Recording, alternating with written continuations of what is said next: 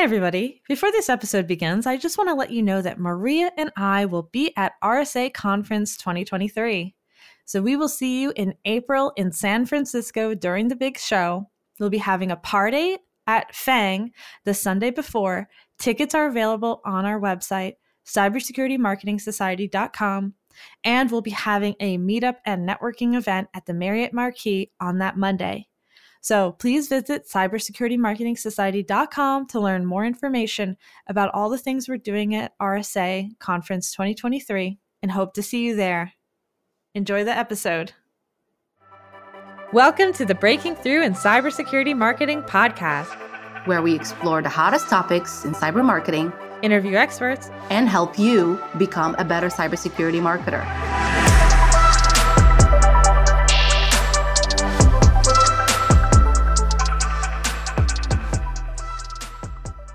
Welcome to another episode of Breaking Through in Cybersecurity Marketing. Today we have another episode that will be more sweet than the regular episode because it took us so long to schedule it. so today we have Brandon Hoe, and we are so excited to have him on. He is the VP of Marketing at Oxeye, and he's held CMO and head of marketing positions at multiple cybersecurity companies, including Scythe, HackEDU, StrongKey, he was a CEO in the past. He's a really experienced guy, and we're so excited to have you on today. It's my absolute pleasure to be here. Finally. yes, I know it's taken months. We've kicked this along multiple times, I know, for various reasons. So I apologize for that. No, I mean, a lot of it was probably on us as well. So we're busy. We're all busy people here, coordinating like multiple jobs, like family stuff. So it's totally fine. And we're just happy that this was able to happen. Let's make it an open ended conversation then. I don't think we need to focus on any particular topic. Maybe you can start by asking something that's controversial and then we can talk about that. We love bringing controversy here. We're, we need to just open the doors to that brain of yours and let's start picking because I bet our listeners are going to learn so much from this episode. Yeah. Who did you vote for? No, I'm sorry. Um, let's do what? In which election?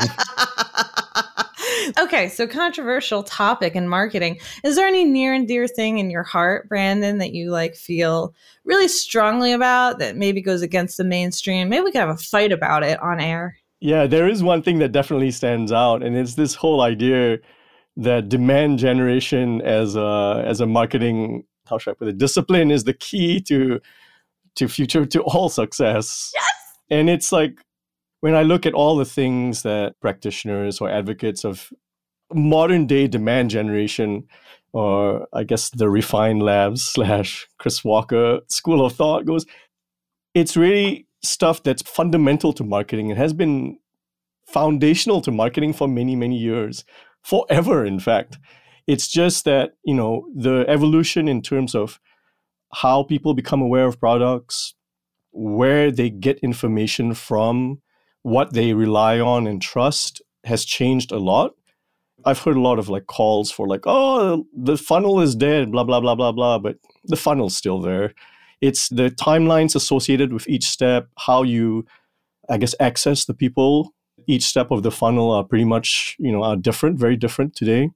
But the funnel's not dead. I mean, if you, I'd be happy to break it down and draw pictures and show, make a, I guess, a logical argument for why the funnel will never die.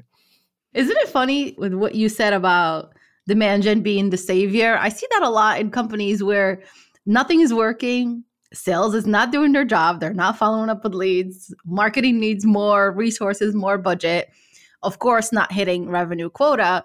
So, hey, let's just bring on a demand gen wizard that's going to do a swish, swish, swish and uh, fix all of our problems.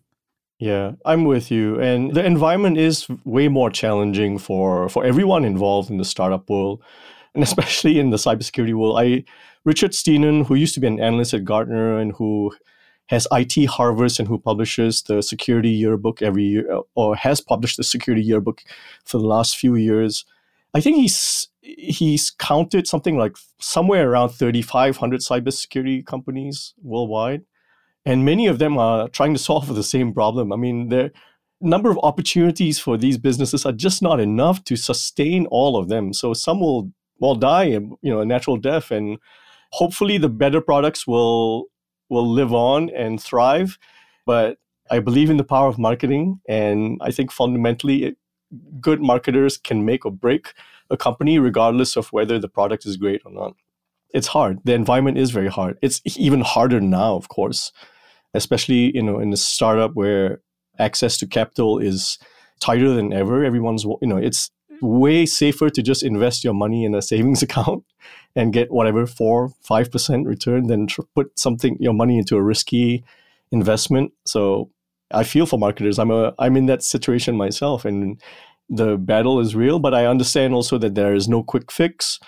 Marketing is a long game, and anyone who thinks otherwise, if and this is advice to any marketer out there who is thinking about joining a new company, if the talk to the CEO. If the CEO doesn't want to be involved in marketing or doesn't care about marketing or doesn't see marketing as a as a longer term strategic play, then it's likely not a place where you want to be because you're going to be very unhappy at the very least and probably miserable mm-hmm.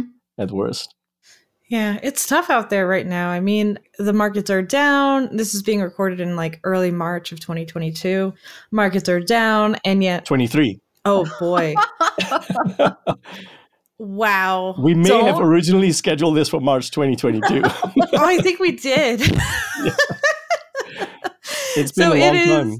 It's been a long time. So it's 2023. Like markets are down, VC pockets are a little tighter. And like you said, you know, we have a target TAM of X amount of enterprise customers in the world or X amount of other cust- you know mme customers that buy you know this type of security product because they whatever right? They integrate with lots of third parties or they do business here or they are regulated in some way and therefore we could solve their problem. Well there is a million other not a million there's 3500 other security companies going after these folks at any given point in time with their own message or the same message. So it's just tough i mean it's a tough industry i think it's uh i'm not complaining. I think it's a great industry to be in for us marketers. Very exciting. Exciting. And cool people too.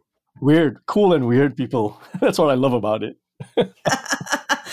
and what you said, Brandon, about there being a natural, like, you know, some of our companies won't make it, and that's sad. But yeah, there will be new ones because cybersecurity is moving at the speed of, at the speed. Oh gosh, I almost said the speed of business. At the speed of the attacker. yeah, the speed of the attacker. And there's more regulations coming out. Did you guys see the FedGov, um, what was just released this morning? Yesterday, I think. Yeah, I think they published it late yesterday, but it's dated March 1st, but they probably released it this morning. So I just skimmed it. Me too. I was hoping one of you had read it and we could talk about it. How many pages long is it? Like several tens of pages. I'm not going to read it. So, what else is new in your life? You're at a seed stage company now. How's that like unique or different or it's very different in the sense that I'm working for an Israeli startup, and it's the first one that I've worked for personally. Very interestingly, during my interview process, there is a consultant who serves as, I guess, a fractional VP of HR at the company. And among the first questions she asked me, or things that she told me, were there are a few things you really need to be aware of in this role. And I asked her what were they, and one of the things that she cited was if you've never worked for an Israeli company or with Israelis before, it's going to be a very interesting experience. And not everyone, in fact, I think she said something along the lines of most people find it challenging to work with them because they're so, they're very direct. There's no sugarcoating stuff. There's no, they do this, they don't do this. for those and of to, you listening and didn't yeah. see what Brandon just did, there's no reaching around to scratch your nose. You just there scratch you your nose directly. You so I was born and raised in Malaysia. Most people don't know this, but I, you know, I spent the first 21 years of my life there. And I don't know if it's because of that environment or if it was just my home environment where people were just, my family was just blunt. It's something I really enjoy, actually. and I think it's more efficient. And for me, at least, it's easier to get stuff done if I know exactly what it is that I need to focus on and what needs to be fixed. So you were born for it. You were born for this role. You were ready. I guess you could say that. I mean, it's easy to say that in retrospect, I guess, but you know.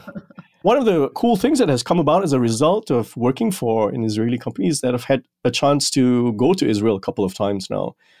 And growing up in Malaysia, there were two countries originally that we were not allowed to go to, and one of them was Israel. And I believe that that's still true unless you're doing a religious pilgrimage. You know, the idea of ever visiting Jerusalem and seeing the Holy Land, if you will. I grew up Catholic. It was never a consideration for me. So I've been there twice now. I've been to Jerusalem and seen firsthand all of the things that I read about in Sunday school. Oh, that's amazing. Yeah. Yeah. History brought to life. It was quite an experience. See what getting into cybersecurity marketing Exactly, can do for yep. you, listening audience. Full circle of life.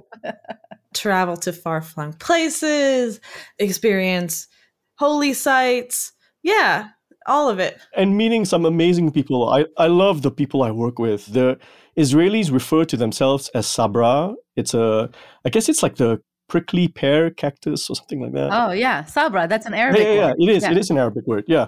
But the idea there is that you know they're very prickly on the outside, but like soft and sweet on the inside, which has been my experience with them. That's an interesting analogy. That's cool. I assume it's a, and, and I've worked at Israeli startups too now, but yours is Israeli developed and originally headquartered startup. I think conflict resolution is more efficient that way because you could lay out your thing on the table as opposed to the very American, like, smile and grin and think in your head, God, I hate this person so much and I hate what they're doing. And I have to do politics, you know, and politicking. There's still some of that, but there's less of that for sure. I can only speak from my experience, and it's it jives with who I am. So With so much buzz in cybersecurity, we know how important it is to cut through the noise. Take it from our friends at Hacker Valley Media. With over 50,000 listeners from all over the world, they have mastered the art of standing out among the crowd. Boost your company's message by partnering with them on podcast sponsorships, live podcasts, and events. Check them out at hackervalley.com and tell them Maria and Gianna sent you. Again, that's hackervalley.com. And now a word from our sponsor, Hushly. Hushly is the first all in one buyer experience and conversion cloud. Hushly takes critical marketing products that need to work together as a single solution and brings them into one unified platform. With Hushly, cybersecurity marketers gain efficiencies, productivity, and scale while offering rich, personalized, and connected digital experiences to their prospects and customers. If you're looking to be more efficient and make account and contact level personalization a core part of your demand generation, ABM, and content marketing efforts, then take a look at Hushly. That's Hushly with no E. H U S H L Y dot com. And thanks, Hushly, for sponsoring our party at RSA Conference 2023. See you all there.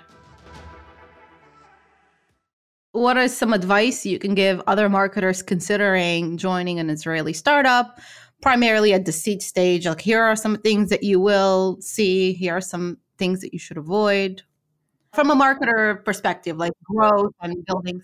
I want to try to avoid generalizations because it's really easy to lump everyone together under the same umbrella. But all I will say is at a seed stage company, if you are an early marketing hire, you can expect to do everything that needs to be done. So I'm the VP of marketing in title, but the reality is I am doing everything myself. I have the support of an agency and a PR person, a decent budget. It's not huge, but it's decent. And the reality is I am involved in everything from writing the copy and designing the information architecture for the website our upcoming website, not the one that's there right now, which really needs a revamp. I am responsible for product marketing, writing a data sheet, solutions brief. I host our webinars and serve as moderator.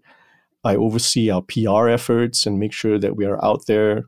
I'm responsible for event marketing, buying swag, helping to plan stuff, and doing like the more strategic stuff, which is like positioning, messaging how we you know giving the company a, a, more human voice and it's everything. And i love it so much. I ran my own marketing agency for close to 11 years. I did everything that i have to do today when I ran an, an agency and did it for different clients at different times, you know, and it wasn't as if I was doing everything all at once for any particular single client, but my range of experiences was broad enough that it allows me to go into a role like this and and I guess do pretty okay. And I really enjoy jumping from one thing to another. The challenge is that because things are constantly shifting in terms of priorities on a day-to-day basis, you never get a chance to really, really sit down and think things through properly. And I think that's really important when you are doing marketing. Everyone talks about, you know, the strategy and all that and then translating it into tactics and then executing. But there's no time for this linear progression of stuff. Mm-hmm. You're doing all of it at once and you're like trying to stagger these things in whenever you can fit them in. Yeah. I hear a lot of people say, you know, pick one channel, get really good at it, and then move on to the next channel. And a lot of times that's impossible, right? Your runway would have gone by then. you would have run out of money you cannot afford to do that at a seed stage company. So when I worked at HackEDU, it wasn't necessarily a seed stage company because it was bootstrapped when I joined. So in a way, the experience there was very similar, except that I think from a, the company was a little older. It was a little bit further along. Same thing though. You have very limited resources. I was the only marketing person up until the company got acquired, and you just have to figure it out as you go along. It's volume of activity, you know, and it's so true because they're looking for a VP. They're looking for the first marketer. They're looking for someone who does know strategy because otherwise you'll just be like posting TikToks and not understanding anything, right? Which I've done, by the way. Yeah. Yeah. they hired someone to do strategy, to know how marketing operates in an ecosystem that has experience in every field of marketing so they could touch every piece. But you also have to do everything. You have to do everything. And that's like the crux of the early stage leadership position. It's that yes, your strategy in that you like wrote down a statement, you know, like uh, a, our positioning really fast and like spent two hours on a Friday night at 8 p.m. building out a product marketing doc before on Monday having to start doing events and ads and everything else. But it's so tough to balance. And you're kind of really expected to just go full throttle and you don't have enough time for that strategy position. And it's just the nature of the role. Yeah, I force myself almost every week to try to take a step back to see if what I did in the previous week actually aligns with like I don't want to say the plan because the plan is like it feels like it's a very narrow thing that you need to adhere to. I'm saying the general lane of the direction that you are headed in.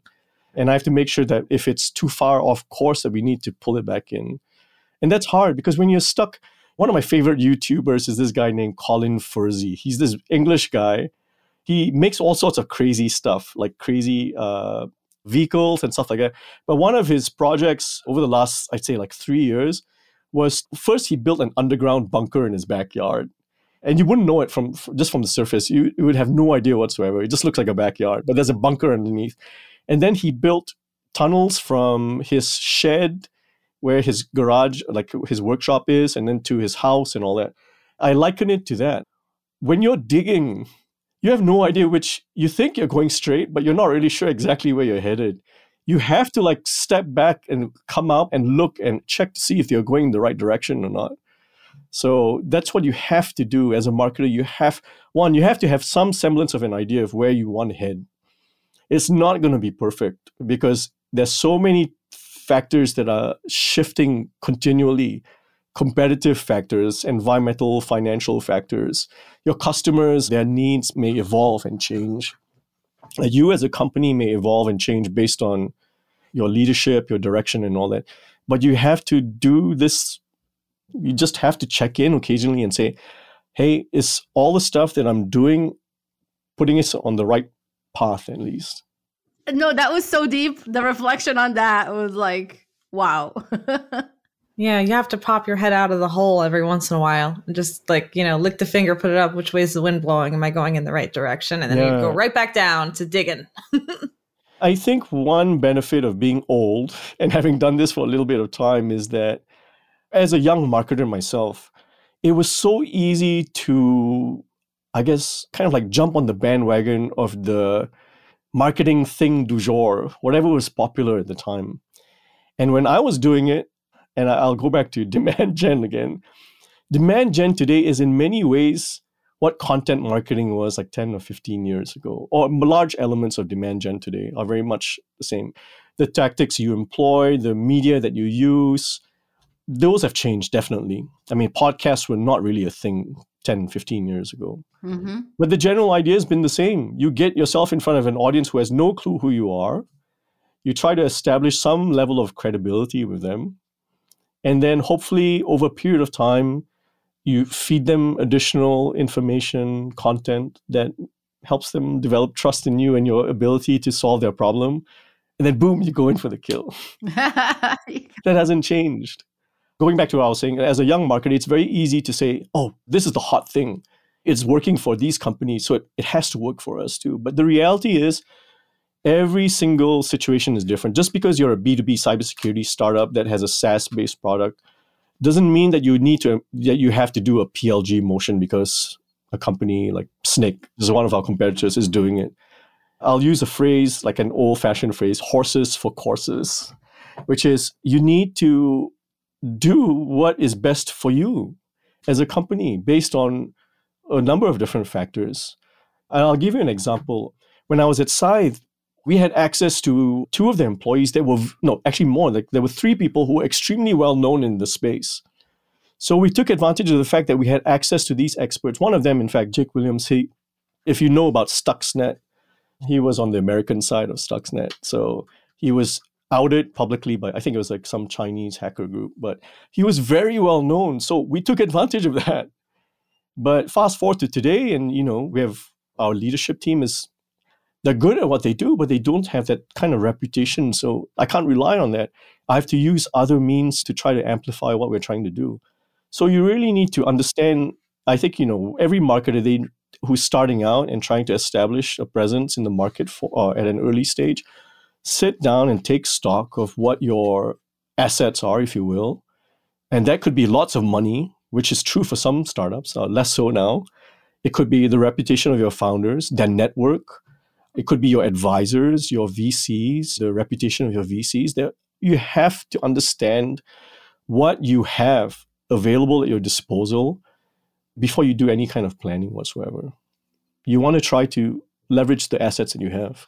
Yeah, Brandon, so I don't know if you have hiring plans or not immediately this year or even next year, but if you did, what will be your next two or three critical hires on your team? I don't know yet. we are not at a point where we can hire. This one's a bit funny because if I were to hire anyone at all, it would be an SDR. And uh, that person would report to me because I, I would want to bring an SDR into the the lead demand generation for Sorry. Look at that. SDR. Critical role. I don't want to make that distinction. Yeah. I view marketing's role, first of all, the, the distinction between marketing and sales is has been blurring for a while. I think it's blurry, more blurry than ever. Companies are looking at hiring chief revenue officers where marketing and sales fall underneath under one umbrella. My philosophy on marketing is there's no distinction. We're all in it to try to generate pipeline and to to close sales how do we approach the task of doing that so long-winded way of saying that i don't know in terms of if you think of a traditional marketer product brand content whatever demand gen i would say i, I don't know because a clear need for any particular person hasn't truly emerged yet. That's true. Makes sense. Mm-hmm. As soon as it does, and we're you know far long enough to be able to warrant investment in an additional person, I will fight for it. Mm-hmm. Exactly. It's what does the team need, right? When you're at a seed stage or really early, it's like we have X amount of headcount and it doesn't necessarily go towards like the brand comms person, unless that's part of what you've determined is the most valuable next step. Yeah, I absolutely hate it when I see people say this should be your first hire, that should be your next hire. I'm like, how the hell do you know? I'm guilty of that. I always push and say, marketing ops should be your first hire. That's what I always do. That's my go to. So I'm definitely guilty of that one. I'll put it in terms of, I guess, resource load, if you will. Mm. if I understand that, okay, oh, I have this, this, this, this the, all these different things that I'm trying to fill or perform, is that enough for any one of these things to hire someone? Okay, if not, then are there two things that are very close or closely related or similar enough that and I'll say like content marketing and email marketing, for instance. It might be different somewhere else. Can I put those two things together and say, hey, okay, I'm going to hire this person because this would be more than enough or more enough for one person and then some. That is true. I'm not trying to diss you, Maria. Sorry. no, no, not at all. I mean, this is great. I learned so much from doing this podcast. Honestly, there's just so much, so much we learn from having our guests on the show. And a lot of times we will have these moments where it's like, wow, this is definitely a self awareness type moment where let's reflect back into how we say things or what we say or what we recommend. Sometimes people come to us for advice and we learn, you know, better ways to give the advice, or we learn that it's probably not the best advice and maybe reflect back and learn a little bit more. I, this is just my opinion, you know, for whatever it's worth. I mean, it's one other person's opinion. I think that RevOps person, Maria, when you've been recommending and when we've been saying like, hey, consider RevOps as maybe a first person because RevOps can handle if you're hiring like a MOPS person, they can handle all sorts of things. They can handle like website, they can handle like uh, marketing automation, emails, lifecycle stuff. And if your focus is demand, it could be a critical role. But yeah, like Brandon says, it's always like it depends on the team.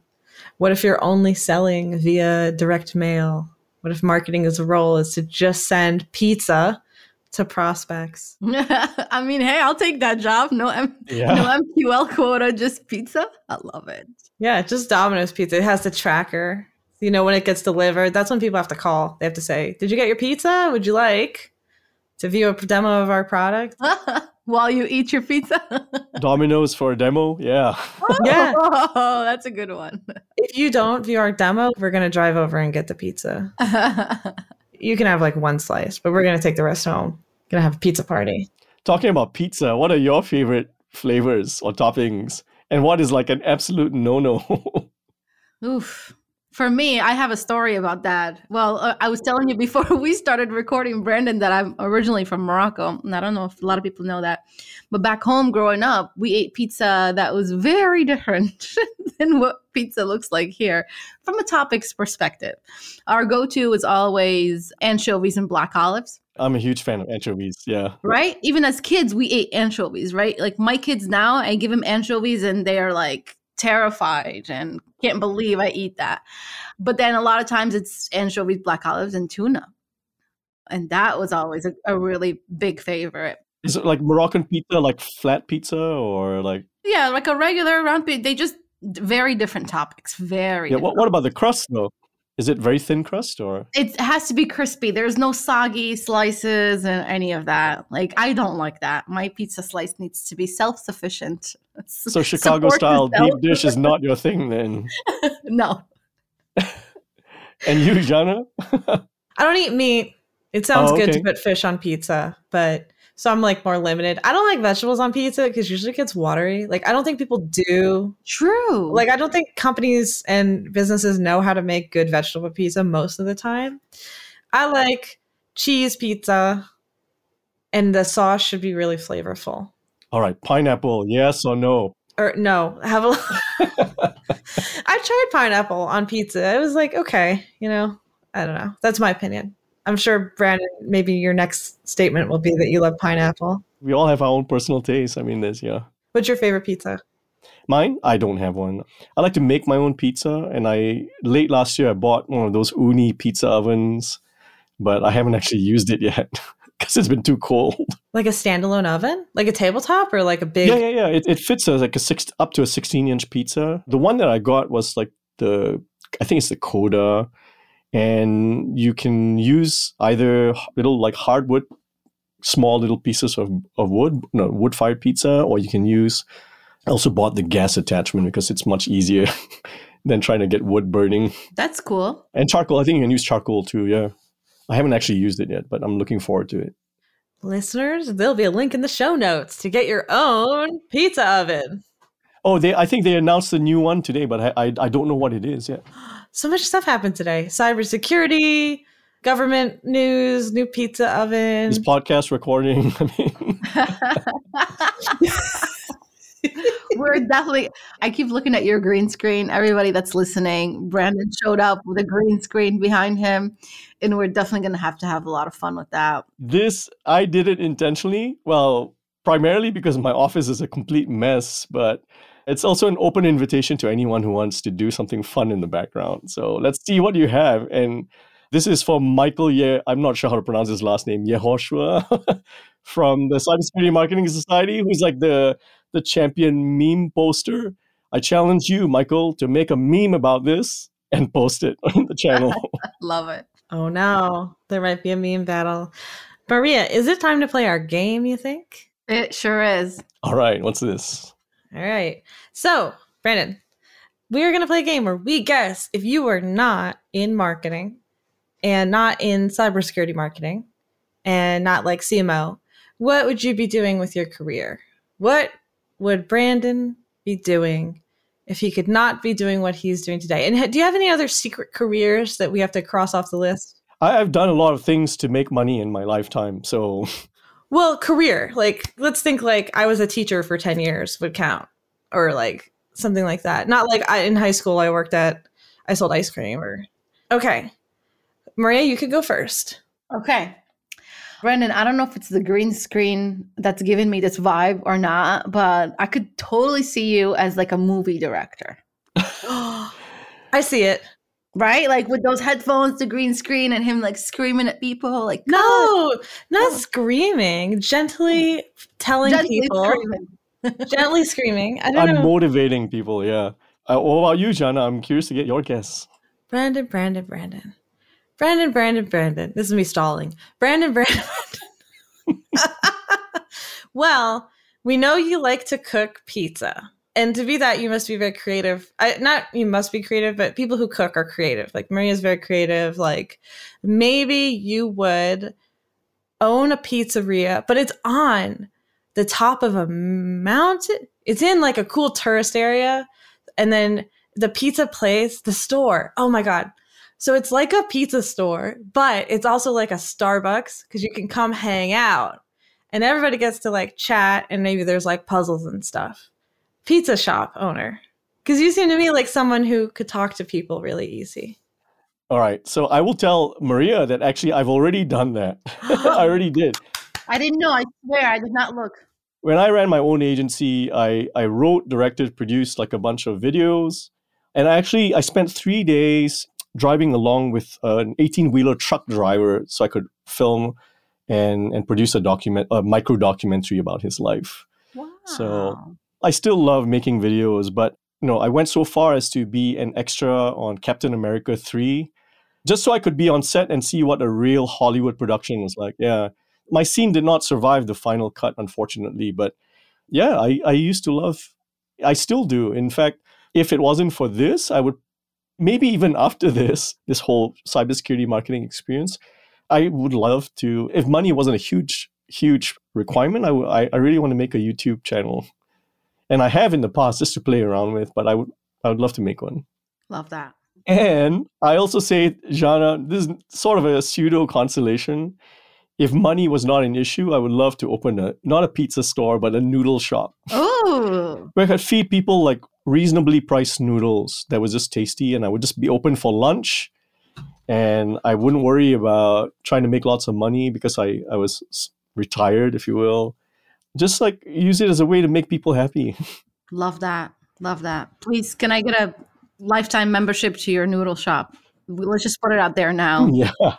The noodle shop funds the movie production house until the movie production house funds the noodle shop. Noodle There you go. There you It's go. this virtuous cycle, yeah. See, you come to a podcast to chat, you leave with a business and life strategy. I don't know if I want to run another business after this. I've run a couple. I mean, I I did the marketing agency thing, and then somewhere in the middle, I launched my own product on Kickstarter and ran that for two or three years. But What product? it's weird because I actually have one here. But I used to make this. Can't really see it properly, but it's it was targeted at iPhone owners who wanted to make movies on their iPhone.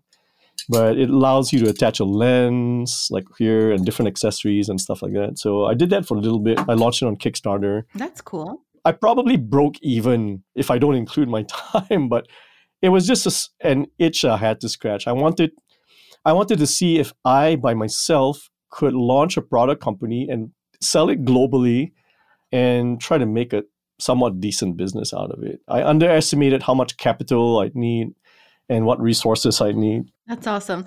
Uh, I know what Gianna's going to say right now. She's going to pitch some sort of product just for okay, our listeners. If you haven't figured that out about Gianna, she comes up with five to seven to 10 business ideas a day, which is actually what I love about her. But she does have a business idea she's been pitching to all of our guests this week. Gianna, go for it.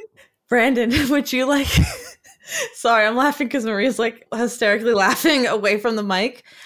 Brandon, would you like to get on the ground floor of a life changing product geared towards the busy, stressed, work from home professional? Messy. Messy, the messy work from home professional. What is it? it is desk fence, the fence for desks. Are you tired of putting stuff on your desk and having the other stuff fall off because you have too much stuff on your desk? Which happens to me. Well, if only there was some sort of fence attachment that you could put around the edges of your desk that securely attached so that the items on in your desk on top of your desk would not fall off your desk. I am in.